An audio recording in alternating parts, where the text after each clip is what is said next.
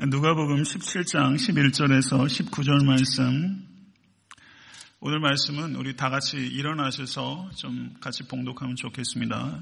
누가복음 17장 11절에서 19절 말씀 다 같이 합독하도록 하겠습니다.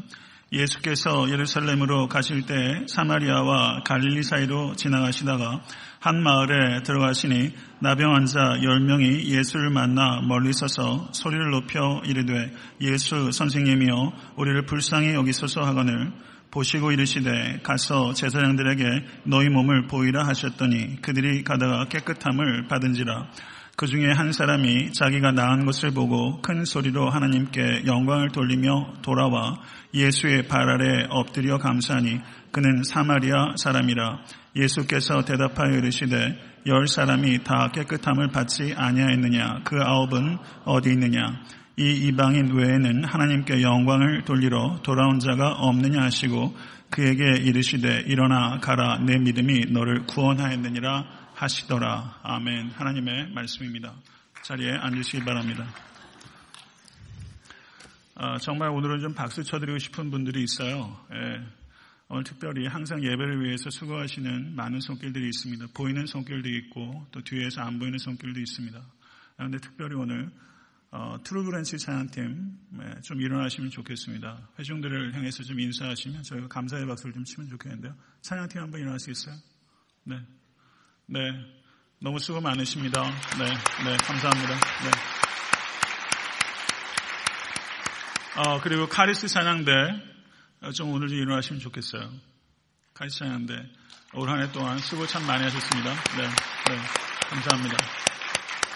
아, 그리고 그 유스그룹 특별히 오늘 교육자 그리고 교사님분들께 감사를 표현하고 싶은데요. 그리고 압수석 전사님 그리고 유스그룹 교사들 정말 수고 많이 하셨습니다. 지금 유스가 지금 80명 정도 지금 예배드리거든요. 예, 그래서 오늘 또 특별히 밑에 앉아가지고 너무 미안하고 내년엔 어른들이 않고 너희가 내년이지 않도록 하던가 오늘 정말 미안하고 또 고맙고 예, 그렇습니다. 우리 유스 랍석 전사님과 교사들 한번 일어나면 정말 우레 같은 박수로 네, 네, 네, 네,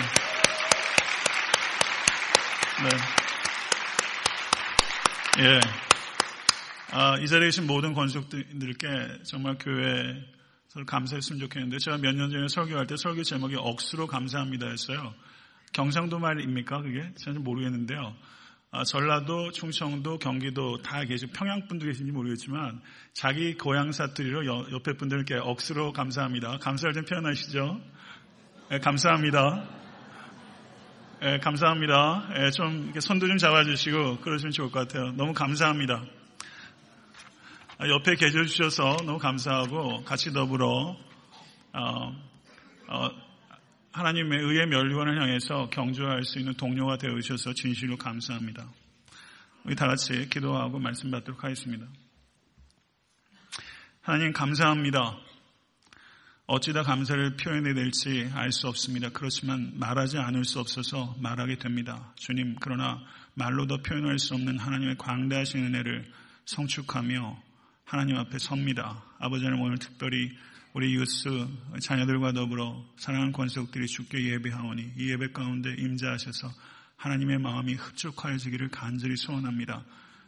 그리고 이 부족한 종을 사용해 주셔서 하나님의 지혜와 생명의 말씀을 듣게 도와주시고 그 말씀 앞에 합당한 반응을 할 수 있도록 인도해 주셔서 영화로우신 하나님의 이름이 높여진 귀한 예배가 될 수 있도록 역사해 주시옵소서 예수 그리스도 이름으로 간절히 기도드릴 싸움나이다. 아멘. 오늘 본문 말씀은 예수 그리스도께서 십자가를 지시기 위해서 예루살렘으로 가시는 마지막 여행 가운데 있었던 치유 기적 사건입니다. 전후의 문맥을 보게 되면 예수 그리스도께서 매우 진지한 제자도에 대해서 가르치고 계셨습니다. 그런데 그와 같은 제자도의 문맥 가운데 예수께서 10명의 문둥병자를 치유하신 기적사건이 위치하고 있는 것입니다. 그렇기 때문에 그와 같은 문맥은 오늘의 문둥병을 고치신 치유 기적 사건이 가지고 있는 진정한 의미는 제자도의 핵심적인 가치가 바로 감사에 있다는 것을 우리에게 말씀하고 있는 것입니다. 감사가 없다면 그리스도의 제자라고 할 수 없는 것입니다. 11절의 말씀을 보시면 예수께서 예루살렘으로 가실 때 사마리아와 갈릴리 사이로 지나가시다가 라고 말하면서 예수님께서 제자들과 함께 예루살렘으로 여행하고 있다는 것을 다시 한번 우리에게 상기시키고 있으며 그리고 새로운 사건이 시작되고 있다는 것을 알려주고 있는 것입니다.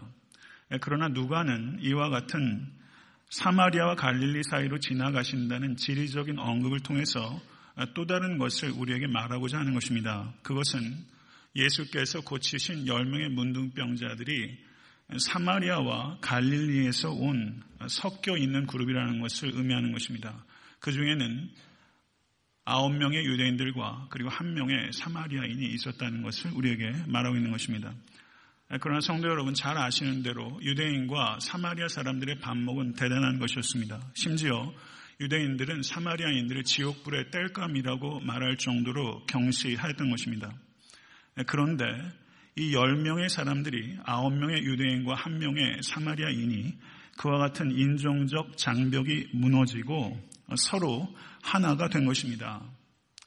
사람들이 번영과 평화의 시간보다는 불행과 고통과 박해의 시간에 하나가 되는 경우는 우리는 종종 보게 되는 것입니다. 마치 큰 홍수가 나게 되면 온갖 짐승들이 조금 높은 언덕을 향해서 올라가는 것처럼 물을 피해서 올라간 그 언덕에 늑대도 있고 양들도 뒤섞여 있는 것처럼 문둥병이라는 천형을 경험하고 있는 이 유대인과 이 사마리아인이 평소에는 상종도 하지 않지만 문둥병이라는 공통된 고통으로 인해서 저들이 연합하고 있는 것을 보게 되는 것입니다.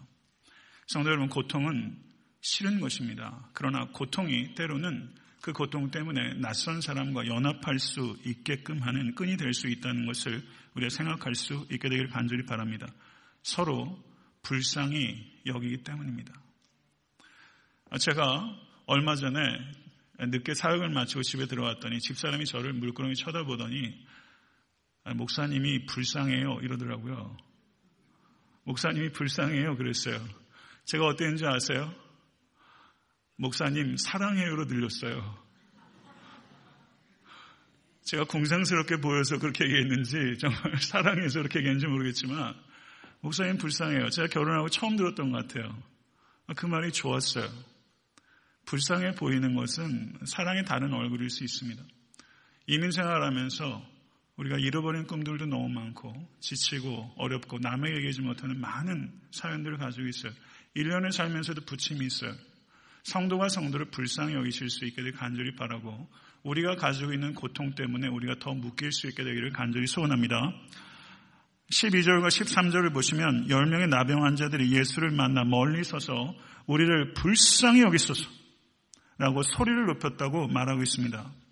팔레스타인에 많은 어려운 사람들이 있었지만 나병 환자들보다 더 비참한 사람들을 찾아내기는 어렵습니다. 많은 육체의 질병이 있지만 나병처럼 혹독한 질병을 찾기는 어려운 것입니다.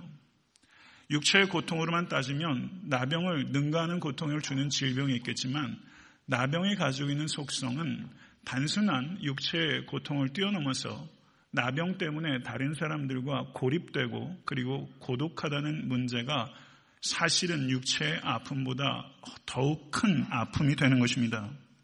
이들은 가까이 갈 수 없다는 것을 아는 사람이고 멀리 서 있을 수밖에 없다는 자신의 처지를 아는 것입니다.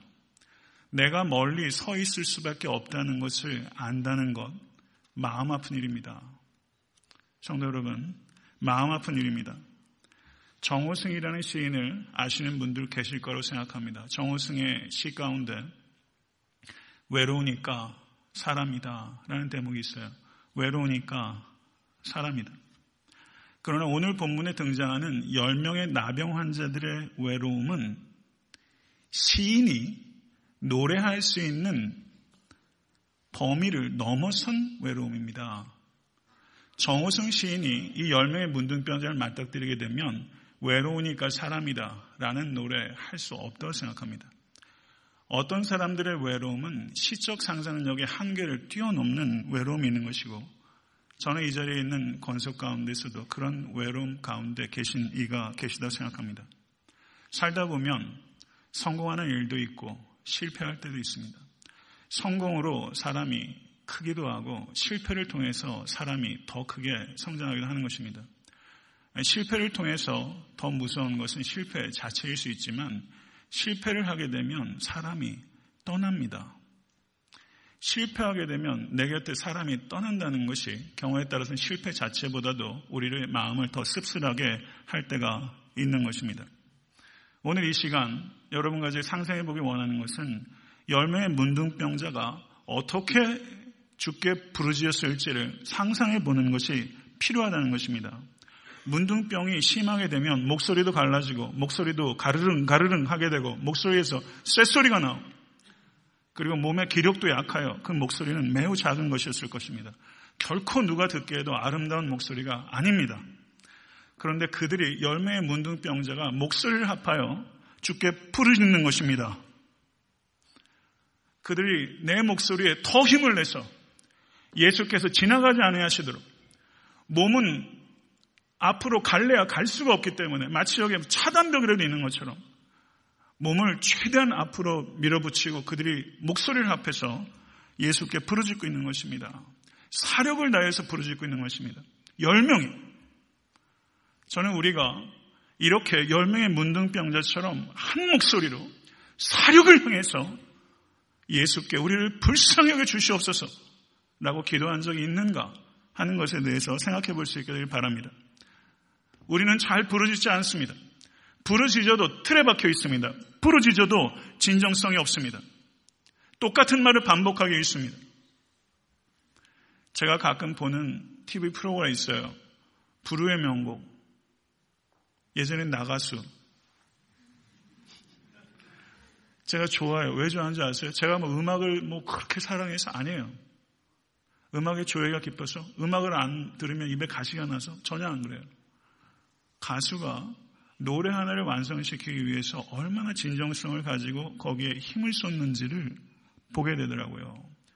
가수가 가수다운 가수가 되기 위해서 얼마만큼 그들이 거기에다가 진정성이라는 것을 쏟아붓는지 생각하면서 저는 제 개인적으로 설교할 때 제가 설교 안에 얼마나 진정성이라는 이 생명을 불어넣고 있는가. 하나님께서 기름 부으셔야 되지만 설교가의 진정성이 설교 안에 얼마나 실리는가 하는 것에 대해서 저는 항상 생각합니다. 성도 여러분, 10명이 문둥병자 기도한 것은 피 맺힌 가슴에서 나오는 거예요. 더 이상 진실한 언어를 찾기 어려울 만큼 구체적이고 절박하게 이루 말할 수 없는 절규, 그 부르짖음으로 예수를 부르고 있는 것입니다. 성도 여러분, 육체를 더럽히는 나병균보다 더 무서운 것은 영혼을 더럽히는 죄의 무서움입니다. 이것을 진심으로 깨닫고 계십니까? 우리는 나와 내 가정과 교회와 나라와 민족과 열방의 상태를 직시하고 있습니까? 혹 우리의 기도가 산만하고 미적지근하고 연약하다면 그것은 10명의 나병 환자들이 자신의 육체적 실체를 보는 만큼 우리는 절망적인 우리의 영적 실체를 보지 못하기 때문입니다. 오늘 이 시간 우리가 간절히 기도하기 원하는 것은 나의 상태를, 나의 영적인 상태를 직수할 수 있게 해달라고 하나님께 기도할 수 있는 정직함이 여러분과 저에게 회복될 수 있게 되길 간절히 바랍니다. 14절의 말씀을 보시면 예수께서 그들을 보셨다라고 말씀합니다. 그들이 소리 높여 예수를 불렀는데 예수께서 그들을 들었다라고 말하지 않고 예수께서 그들을 보셨다라고 말하고 있는 것에 우리는 주목해야 됩니다. 예수께서는 몸을 그들을 향해서 돌리셨습니다. 그리고 그 자리에 장승처럼 서 계셨던 것이 아니라 예수께서 몇 걸음 그들을 향해서 뛰셨을 것입니다. 그리고 열 명의 문둥병자들의 눈을 응시하시고 그리고 그들은 예수 그리스도의 눈을 봤습니다. 한번 상상해 보세요. 열 명의 문둥병자들이 봤을 예수 그리스도의 눈에 무엇이 담겨 있었겠는가? 그것은 말할 수 없는 연민과 끝이 없는 극률입니다. 성도 여러분, 예수 그리스도께서 말할 수 없는 연민과 긍휼을 가지고 열매의 문둥병자를 바라보셨고 그리고 중생하기 이전에 내 영혼을 그리스도께서 그런 눈으로 바라보신 것입니다. 이것을 믿으실 수 있게 되기를 간절히 축원합니다. 예수님께서 나병에 걸린 10명의 문둥병자를 바라보셨을 때 느꼈을 감정과 죄에 오염돼서 죽어가고 있는 이 세상의 수십억 명의 사람들을 바라보시면서 느끼는 감정 어떠할까요? 예수 그리스도께서 보시는 것을 보고 계시며 그리스도께서 느끼시는 바를 느끼시고 계십니까? 예수께서 여명의 문둥병자들이 이렇게 말씀하셨습니다. 제사장들에게 가서 너의 몸을 보이라. 예수의 명령은 매우 간결합니다. 여기에는 약속이 없습니다. 그러나 약속이 함축되어 있는 것입니다. 누가 보면 5장을 보셔도 예수께서 문둥병자를 고치셨습니다.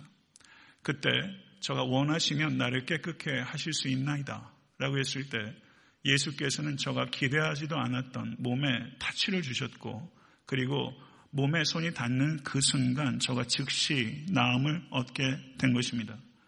그리고 예수께서 그 문둥병자에게 가서 제사장에게 몸을 보이라 라고 말씀하셨습니다. 누가복음 5장에서 문둥병자를 고치셨을 때와 지금 10명의 문둥병자에게 예수께서 말씀하시는 것은 상황이 다릅니다. 그때는 치유받은 사람에게 제사장에게 가서 보이라 라고 말씀하셨는데 이번에는 치유받기 전에 제사장에게 가서 보이라. 마치 이미 치유받은 것처럼 행동하라. 마치 이미 구원받은 것처럼 행동하라. 주님께서 그렇게 명령하고 계신 것입니다.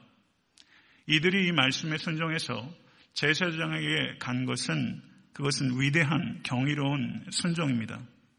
아무도 예수 그리스도의 말씀에 의심을 품고 그 자리에 머물러 있지 않았고 열 사람이 한결같이 제사장에게 갔고 그리고 가는 길에 하나님의 능력이 임해서 그들의 몸이 깨끗해진 것입니다. 믿으십니까? 성도 여러분, 하나님을 기쁘시게 하는 것은 순종입니다. 순종에는 두 가지가 있습니다. 이해하고 하는 순종과 믿고 하는 순종이 있습니다. 성도 여러분, 성경을 읽으시면 이 말씀을 우리가 다 이해하는 것이 아닙니다. 이해가 되는 것은 이해하고 순종하고 이해가 안 되는 것은 하나님을 믿고 순종하실 수 있게 되기를 간절히 바랍니다. 이해에 기초한 순종보다 믿음에 기초한 순종이 하나님을 더욱더 기쁘시게 한다는 것을 기억하실 수 있게 되기를 간절히 바랍니다. 성도 여러분, 제사장에 가는 길에 이 열명의 문둥병자들이 자신의 몸에서 새살이 돋아나는 것을 느꼈어요. 그 살을 만져볼 때 그들의 마음의 감동이 어떠했는지 한번 생각해 보십시오. 제가 스킨십을 좋아합니다. 우리 집에 어린 아이들 보게 되면 제가 걔네들 얼굴에 얼마나 부비고 제가 못 살게 구는지 몰라요. 아이들의 그 살을 만지는 것은 참 기쁨을 가져줘요.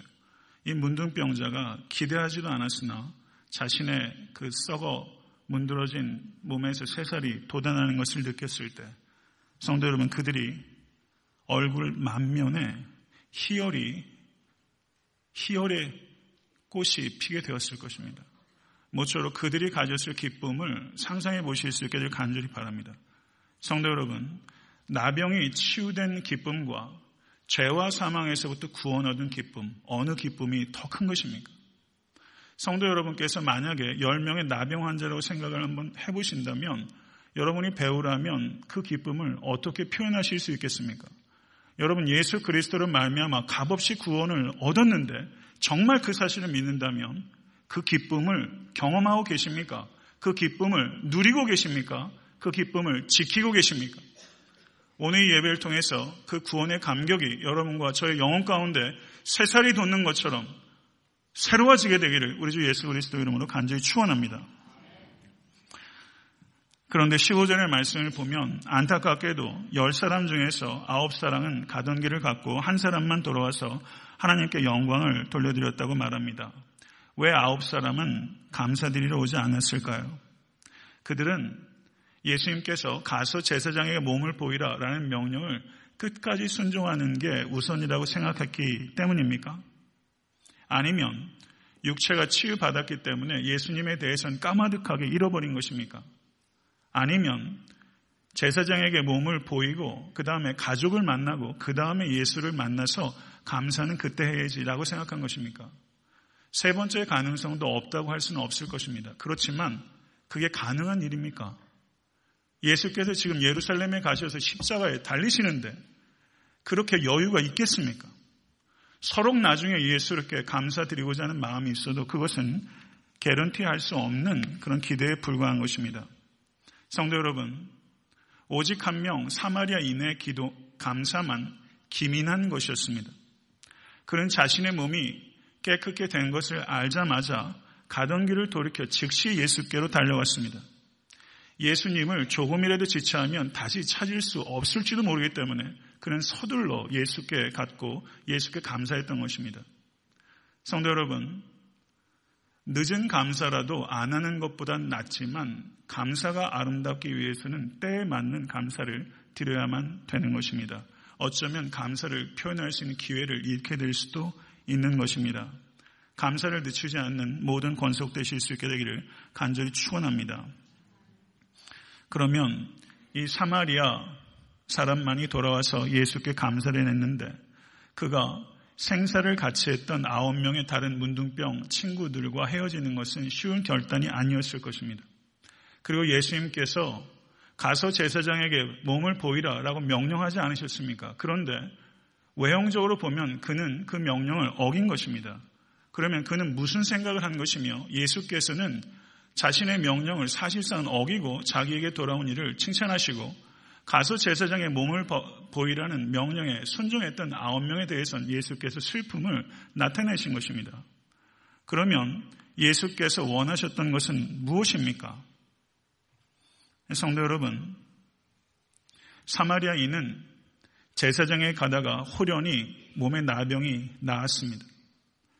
나병이 나은 그 순간 이 사마리아인은 예수 그리스도께서 누구신지에 대해서 생각하기 시작했을 것입니다. 가서 제사장에게 몸을 보이라고 하셨지만 예수께서 자기에게 돌아오지 말라고 하시진 않은 것입니다. 지금 그 상황에서 어떻게 하는 것이 우선순위인지에 대해서 이 사마리아 사마리아인은 생각했고 그리고 그 깨달음을 얻었으며 죽게 달려가 감사를 표현하는 것이 더 중요한 일이라는 것을 간파했던 것입니다. 성도 여러분, 결과적으로 이 사마리아인이 예수 그리스도께서 하늘로부터 임한 우리의 죄를 속하여 주시는 대제사장이라는 것을 사마리아인이 알았는지 몰랐는지는 모르지만 결과적으로 그는 예수께 가서 감사함으로 말미암아 가서 제사장에게 몸을 보이라는 그 명령을 사실상은 더 온전하게 순종하게 된 것입니다. 성도 여러분, 사마리아인의 감사는 열정적인 것이었습니다. 그는 큰 소리로 하나님께 영광을 올렸다고 말하고 있습니다. 나병에서 치유받은 이가 어떻게 나지막하고 침착하게 감사를 할 수 있겠습니까? 성도 여러분, 예수 그리스도의 보혈로 말미암아 영혼의 나병이 치유받은 사람은 냉담하게 그리고 교양인처럼 침착하게만 찬양할 수 없습니다. 그것은 불가능합니다. 성도 여러분, 애틀랜타 섬기는 교회에 나병이 치유된 것처럼 영혼의 나병이 그리스도의 피로 말미암아 치유되는 역사가 풍성하게 나타날 수 있게 되기를 간절히 소원하고 그리고 그러한 경험을 한 성도들이 나병 환자가 큰 소리로 죽게 찬양을 돌렸던 것처럼 주변 사람들 아홉 명이 어떻게 반응하든지 개의치 아니하고 하나님께서 받으시기에 합당할 영광을 열정적으로 찬양하실 수 있게 간절히 축원합니다.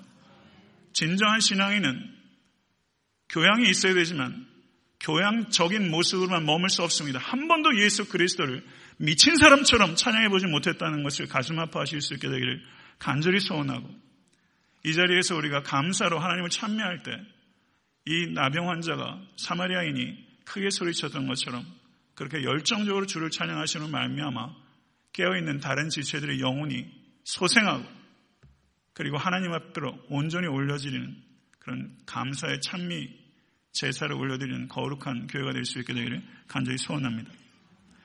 그의 감사의 또 다른 특징은 겸손입니다. 15절을 보시면 그가 예수의 발 아래 엎드렸다고 말하고 있습니다.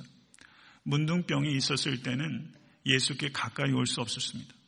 저는 멀리 서서 불렀습니다. 그러나 이제 저가 그렇게 가까이 오고 싶었던 예수의 발 아래 저가 엎드렸습니다. 성도 여러분, 성도에게 가장 영예스러운 자리는 우리 주 예수 그리스도의 발 아래이며 성도에게 가장 영광스러운 소명은 우리 주 예수 그리스도의 영광을 높여드리는 것입니다. 오늘 이 예배를 통해서 그리스도의 발 아래 앉으십시오. 겸손하게 부복하실 수 있는 여러분과 제가 될 수 있게 되기를 간절히 바랍니다. 예수께서 사마리아인에게 물으셨습니다. 열 사람이 다 깨끗함을 받지 아니하였느냐? 그 아홉은 어디 있느냐? 예수님의 이 질문은 엄중한 것입니다. 주님의 물음은 주님께서는 감사하지 않는 사람들을 간과하지 않는다는 경고를 우리에게 주고 있는 것입니다. 예수님의 아홉은 어디 있느냐? 라는 질문은 그 아홉 명의 사람들에 대한 슬픔을 표현하는 동시에 한 명의 사마리아인에 대한 칭찬을 포함하고 있는 것입니다. 이 자리에 계신 모든 권속들께서 칭찬받는 성도 될 수 있게 되기를 간절히 바랍니다. 성도 여러분, 폭풍이 세차게 칠 때 배를 탄 경험은 아마 없으실 거예요. 제게도 그런 경험은 없어요. 폭풍이 세차게 쳐서 배가 뒤집힐 지경에 도달하게 되면 기도하지 않는 선언은 없습니다. 폭풍 가운데 기도하지 않는 선언은 없습니다. 그러나 폭풍이 지나간 후에 기도하는 선언은 매우 드문 법입니다. 간구의 기도를 드리는 사람이 열 사람이라면 감사의 기도를 드리는 사람은 한 사람이라는 것입니다. 필요를 채워달라고 뜨겁게 간구하는 사람들이 필요가 채워졌을 때 하나님 앞에 뜨겁게 감사하는 사람은 찾아보기 어려운 것입니다. 성도 여러분, 영국의 대문호 셰익스피어가 그의 시에 이렇게 말했어요. 불어라 불어라 겨울바람아 내가 아무리 매정하기로 써니 배응망덕한 인간의 비할 소냐 이렇게 얘기했어요. 이제 겨울바람이 매섭게 불기 시작해요. 매정한 바람보다 매정한 것이 인간이고 배은망덕하게 이루 말할 수 없는 것이 인간입니다. 성도 여러분, 1860년 9월 8일에 미시간호에서 큰 여객선이 난파하는 사고가 있었어요. 그때 385명의 사람들 가운데서 287명이 익사하는 큰 사고였습니다. 그런데 시카고의 노스 웨스턴이라는 대학에서 공부하고 있었던 에드워드 스펜서라는 청년이 이 조난의 현장으로 급하게 갔고 그리고 자신의 친구에게 그 로프의 끝을 맡기고 자신의 몸뚱이를 로프로 감은 후에 저가 계속해서 난파한 배를 향해서 달려가기 시작했습니다. 그리고 저가 수영선수였습니다. 그래서 사람을 한 사람 두 사람씩 구조해 왔습니다. 그런데 배가 두동강 난 곳에서 저가 사력을 다해서 구조하는 가운데 이 스펜서도 심각한 부상을 입게 됩니다. 그러자 이 못해서 저를 돕고 있었던 사람들이 이제 스펜서에게 더 이상은 위험하니 이제는 포기하라고 얘기했지만 저는 포기하지 않았고 끝내 6시간 동안 사투를 벌여서 무려 18명을 구하게 된 것입니다. 그리고 18명째를 구한 후에 이 스펜서가 기절해 버리고 말았습니다. 그리고 이 청년이 병원에서 정신이 돌아왔을 때 자신의 동생에게 한 말이 첫 마디가 이거였어요. 윌리엄, did I do my best? Did I do my best? 내가 최선을 다했니? 6시간 동안 사투를 벌이며 18명을 구한 이 스펜서가 의식이 돌아오자마자 했던 첫 마디는 Did I do my best? 내가 최선을 다했니? 라는 거였어요. 그런데 안타깝게도 이 구조하는 과정에서 스펜서가 너무나 몸에 큰 부상을 입었기 때문에 저가 다시는 걷지 못했고 휠체어 신세를 지었고 7년을 투병하는 끝에 전도가 유망한 이 청년이 32살의 나이로 세상을 떠났어요. 이 안타까운 사연에 접한 신문기자 가서 7년 전에 영웅적인 구조 활동에 대해서 회고하며 지금의 소감을 이야기했더니 스펜서가 이렇게 말했어요. No one of those rescued ever came back and even said thank you. 자신의 목숨과 실제 맞바꾼 이 18명의 사람 가운데 한 사람도 돌아오지 않고 심지어 감사하다라고 말을 하지 않았다는 것입니다. 성도 여러분, 은혜는 물에 새기고 원수는 돌에 새기는 것이 사람입니다. 18명의 이 사람들은 그야말로 익사 직전에 구조받아서 그 은혜를 물에 새긴 거예요. 여러분과 저의 삶은 지금까지 어땠습니까? 누군가의 도움이 없이 지금 내가 있을 수 있습니까? 그런데 우리 역시 은혜는 물에 새기고 원수는 돌에 깊이 박아 새기며 살아왔던 인생이라는 것을 고백하지 않을 수 없습니다. 다른 사람에게 감사하지 않았을 뿐만 아니라 무엇보다 예수 그리스도의 십자가에 대한 감사를 잊어버리며 살 때가 너무나 많았던 것입니다. 오늘 아홉 명의 나병 환자는 바로 은혜를 물에 새겼던 사람입니다. 성도 여러분, 감사할 줄 모르는 신앙은 참된 신앙이 아닙니다. 여러분과 저의 신앙의 진정성은 감사하는 것에 달려 있는 것입니다. 내가 구원받을 자격이 없다는 것과 하나님께서 자격 없는 나에게 한량 없는 은혜를 쏟아 부어주셨다는 것을 깨닫는다면 감사하지 않을 수 없는 것입니다. 결국 감사가 없다는 것은 은혜를 모르기 때문입니다. 은혜를 경험하는 만큼 감사하게 되는 것입니다. 은혜를 그리스어로 카리스라고 합니다. 그리고 감사를 그리스어로 유카리스타라고 합니다. 카리스, 유카리스타. 그러므로 감사는 은혜에서 나오는 것입니다. 성도의 감사는 환경이 변하고 문제가 해결되고 자신의 성취를 이루어서 감사하는 것이 아니라 예수 그리스도의 카리스에서 유카리스타가 나오는 것입니다. 성도 여러분, 주의 은혜 안에 거하시는 모든 권속 되실 수 있게 되기를 우리 주 예수 그리스도 이름으로 간절히 축원합니다. 주의 은혜 안에 거하는 성도는 인생에 살다 보면 산꼭대기에 설 때도 있고 산 골짜기로 내려갈 때도 있어요. 주의 은혜 안에 거하는 성도는 산 꼭대기에서도 주의 은혜로 감사하고 산 골짜기에서도 주의 은혜로 감사하게 되는 것입니다. 산 골짜기에 가는 것 위태로운 일이고 누구도 자처하지 않습니다. 그렇지만 산 골짜기에 가서 브레이크, 깨어지는 사람만 있는 것이 아니라 산 골짜기에서 메이크, 빚어지는 사람도 있다는 것을 기억하실 수 있게 되기를 간절히 바랍니다. 산 골짜기에서 정결하고 겸손해집니다. 산 골짜기에서 인간다운 인간이 빚어지는 것이고 산 골짜기에서 성도다운 성도가 태어나는 것이고 산 골짜기에서 소명을 듣게 되는 것입니다. 성도 여러분, 하나님을 더 영화롭게 하는 감사는 산 꼭대기에서의 감사가 아니라 산 골짜기에서의 감사고 산 골짜기에서 감사하는 것은 성도님께서 진정으로 하나님을 사랑한다는 명백한 증거입니다. 지금 산 골짜기에 계신 성도들 이 가운데 계십니다. 그 자리에서 하나님 사랑해요 라고 했던 그 모든 고백들이 비로소 진정성을 갖게 되는 것입니다. 그 자리에서 하나님께 진정한 사랑을 고백하십시오. 그리고 감사하십시오. 그것이 하나님을 영화롭게 하고 하나님을 기쁘시게 하는 거예요. 절호의 찬스예요. 크라이시스입니다. 위기입니다. 그러나 opportunity입니다. 찬스입니다. 하나님을 영어롭게 하시고 하나님만을 사랑하신다는 것을 증명하시는 고난 가운데 성도 되실 수 있게 되기를 간절히 축원합니다. 간, 기도와 감사를 어떻게 표현할 수 있냐면 마치 곡식단과 같아요. 기도는 곡식단의 밀집과 같다면 감사는 곡식단의 이삭과 같아요. 모름지기 농사를 짓는 사람은 잎사귀가 무성하게 클 때도 기쁨이 있지만 그 잎사귀가 영그러워 가지고 그 끝에 이삭이 황금빛으로 맺어지게 되면 그 기쁨은 한량없는 것입니다.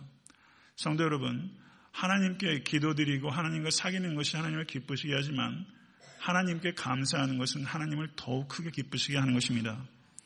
성도 여러분, 18절을 보시면 이 이방인 외에는 하나님께 영광을 돌리려 돌아온 자가 없느냐 라고 말씀하셨습니다. 그리스도께서는 주께 감사하는 것을 하나님께 영광을 돌려드리는 것과 동일시하심으로 자기 자신이 하나님이시라는 것을 간접적으로 드러내신 계시의 사건입니다. 예수 그리스도께 영광을 돌리는 것은 하나님께 영광을 돌려드리는 것입니다. 아홉 명의 문둥병자들은 육체만 치유받아서 돌아갔지만 오직 한 명 사마리아인은 영혼의 치유를 받아 영원한 생명을 얻어서 돌아가게 된 것입니다. 아홉 명의 문둥병자가 나병에서 치유받았다는 것은 분명 큰 축복이지만 저가 예수 그리스도를 만나고 나병에서 치유받았음에도 불구하고 인간의 진짜 문제인 죄에서부터 구원받지 못했다는 것을 생각하면 그들은 사실상은 더 불행해진 사람들입니다. 성도 여러분, 예수께 와서 내 문제만 해결받고 예수를 깊이 만나지 못하고 영원한 구원을 얻지 못한다면 그것은 더욱더 비참해지는 노릇인 것입니다. 성도 여러분, 감사할 때 감사하면 더 큰 감사할 일들을 경험하게 되는 것입니다. 믿으십니까? 감사하면 더 크게 감사할 일들이 몰려오게 되는 거예요. 합당하게 사마리아인이 감사를 했더니 예수 그리스도의 음성을 듣게 됐고 그리고 예수 그리스도께서 저의 구원을 선포하시게 된 것입니다. 말씀을 맺겠습니다. 이 자리에 계신 여러분과 저에게도 올 한해 하나님께서 우리를 도우신 많은 감사의 제목들이 있을 거예요. 그러나 성도들에게 가장 중요하고 가장 공통적인 감사의 제목은 하나님의 사랑하시는 독생자가 십자가 위에서 나를 위해서 죽으셨다는 사실과 그 기쁜 소식을 내가 듣게 되었다는 것과 그 소식을 내가 믿게 되었다는 사실입니다. 그리고 그 믿음으로 인하여, 은혜로 인하여 우리가 하나님의 사랑을 입은 자요, 성도로 구별된 자요, 그리스도의 것이 된 자요, 성령의 인치심을 받은 자요, 표대를 향하여 달려가는 자요, 영생을 얻어 영원토록 주님과 함께 있게 된 자입니다. 할렐루야. 아멘. 이거면 충분하지 않으세요? 이거면 충분하다고 생각하는 분 한번 크게 한번 아멘 해보세요. 아멘. 성도 여러분, 지금 말씀드린 이것이 우리가 행복 해야 하는 모든 조건입니다. 나머지는 다 부록이에요. 지금 말씀드린 그것이 우리가 거룩하게 살아야만 되는 모든 이유가 거기에 있는 것입니다. 조지 허버트 목사가 이렇게 기도했습니다. 내게 참으로 많은 것을 주신 주님, 하나만 더 주소서. 감사하는 마음을 기쁠 때뿐 아니라 슬플 때도 주소서. 이게 조지 오버트의 기도예요. 울림 있는 기도예요.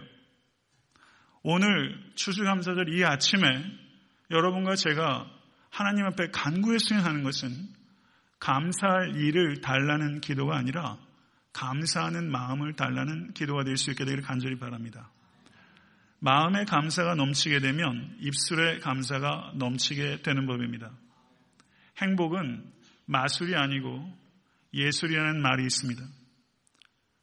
행복은 삶의 여한 형편에서든지 작은 감사를 통해서 만드는 예술입니다. 이것을 받아들이실 수 있기를 간절히 바랍니다.